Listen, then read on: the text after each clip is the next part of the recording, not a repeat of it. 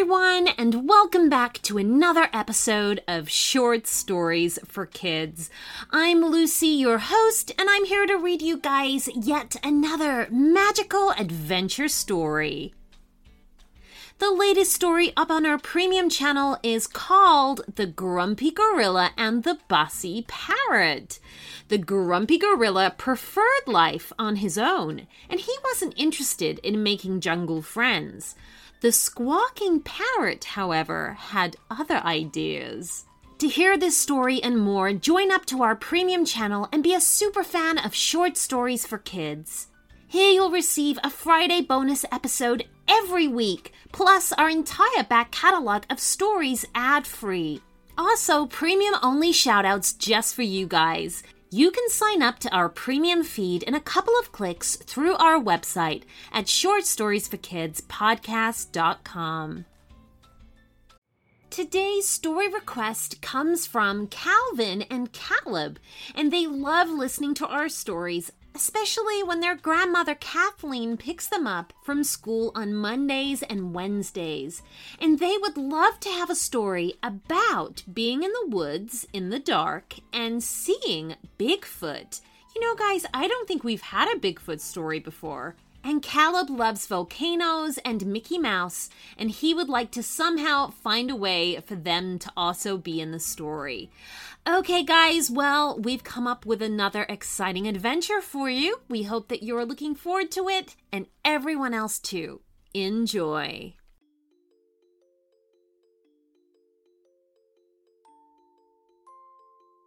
One summer, Calvin and Caleb, two brothers from North Carolina, went on vacation to Disney World with their parents.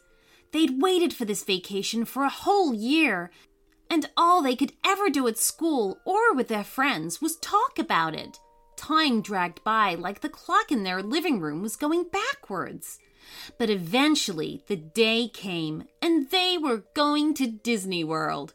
They packed all their favorite snacks for the trip. They were so excited to get there, they must have said, are we nearly there yet? At least a hundred times. After hours of driving, finally they had arrived. Everything was as magical and perfect as they had wanted it to be. Caleb went on the Kali River Rapids. Calvin went on Splash Mountain. And they both went on the Big Thunder Mountain ride. They loved it. But the best part was to come. When walking through the magical kingdom, they could see the main mouse of the theme park, Mickey. No way! cried Caleb. Yes way! cried Calvin. They both ran up to Mickey, who held his arms out to hug them. I can't believe it, Caleb grinned. Me neither, Calvin agreed. Gee, it's so great to see you guys, Mickey said. It just warms my heart to see a couple of guys like you who love my park. Are you always at the park, Mickey? Caleb asked. Why, sure. I'm the company mascot. Us mascots have got a responsibility. Why do you ask? No reason, Caleb said. That's not true, Calvin grinned. Okay, okay, Caleb said truthfully. You see, it's my birthday next week. That's why we're here. It's a birthday treat. And I wondered, seeing as we came to see you, could you come and see us? Mickey rubbed his chin. Oh, what would you guys like to do? Caleb looked at Calvin, who shrugged. Calvin thought long and hard to answer this question. Then the answer popped into his head like a light bulb. How about we go hiking? Up in the woods, I know where there's a volcano. A volcano? Mickey exclaimed. Yeah, Caleb replied. Oh, sounds really dangerous, Mickey pondered. But if you're there, you can keep us safe, Caleb said. Yeah, you totally could, Mickey, Calvin added. Mickey thought a little longer. He could see how happy the boys were with the idea. Then, just like that, he clicked his finger, and a spark of magic dust appeared in the air. Done!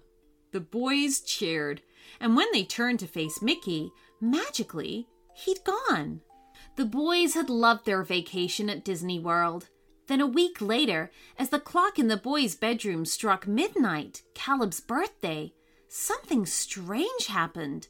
A light beamed through their window and woke them up, and magically, night turned to day. Morning already, Calvin yawned. Yeah. Caleb yawned back. Morning and my birth. Happy birthday, kid! They knew that voice. It was Mickey. He was standing by their bedroom window, wearing a safari outfit. Come on, boys, let's go on that birthday hike. Caleb and Calvin ran and hugged Mickey, and the three of them climbed out of the window and wandered off into the woods at the back of the house. They ventured further into the undergrowth, Mickey taking the lead. Hi ho, hi ho, Mickey sang.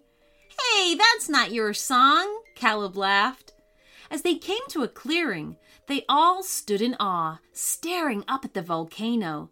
It was over a thousand feet tall and looked very scary. Mickey gulped. Oh, be brave, kids. Don't be scared. Mickey seemed to tremble, then headed off up the path at the volcano's side. As they ventured forward, Mickey suddenly slowed down. Hey, look at these footprints. The boys looked down at the biggest pair of footprints they'd ever seen embedded in the mud. Do you think it could be Donald? Mickey asked. I don't know, both of the boys said. It sure didn't look like a duck's footprints. They ventured on before Mickey stopped and said, These footprints, do you, do you think they're goofy?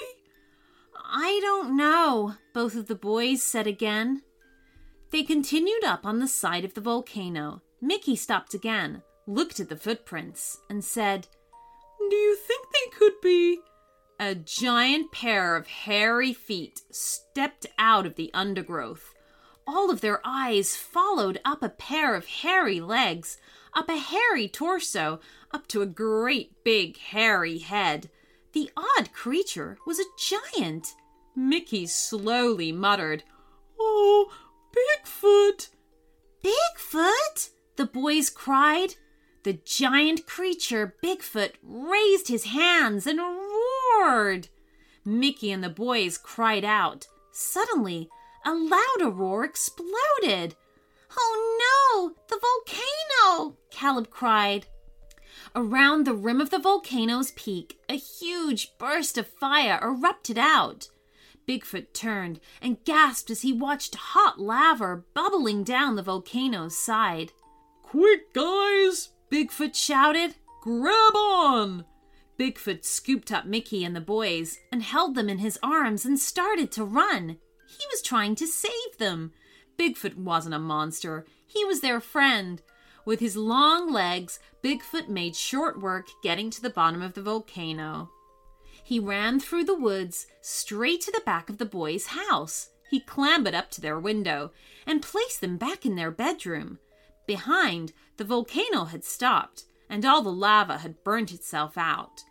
Wow, Caleb said. Thank you so much, Bigfoot. Yeah, Calvin said. You really saved us. Hey, no problem. Bigfoot smiled. He pulled back the hair on his wrist, looked at a sundial wristwatch made of stone strapped there.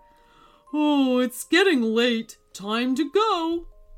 He's right, said Mickey. I hope you enjoyed the hike. Suddenly, the boys' alarm clock went off.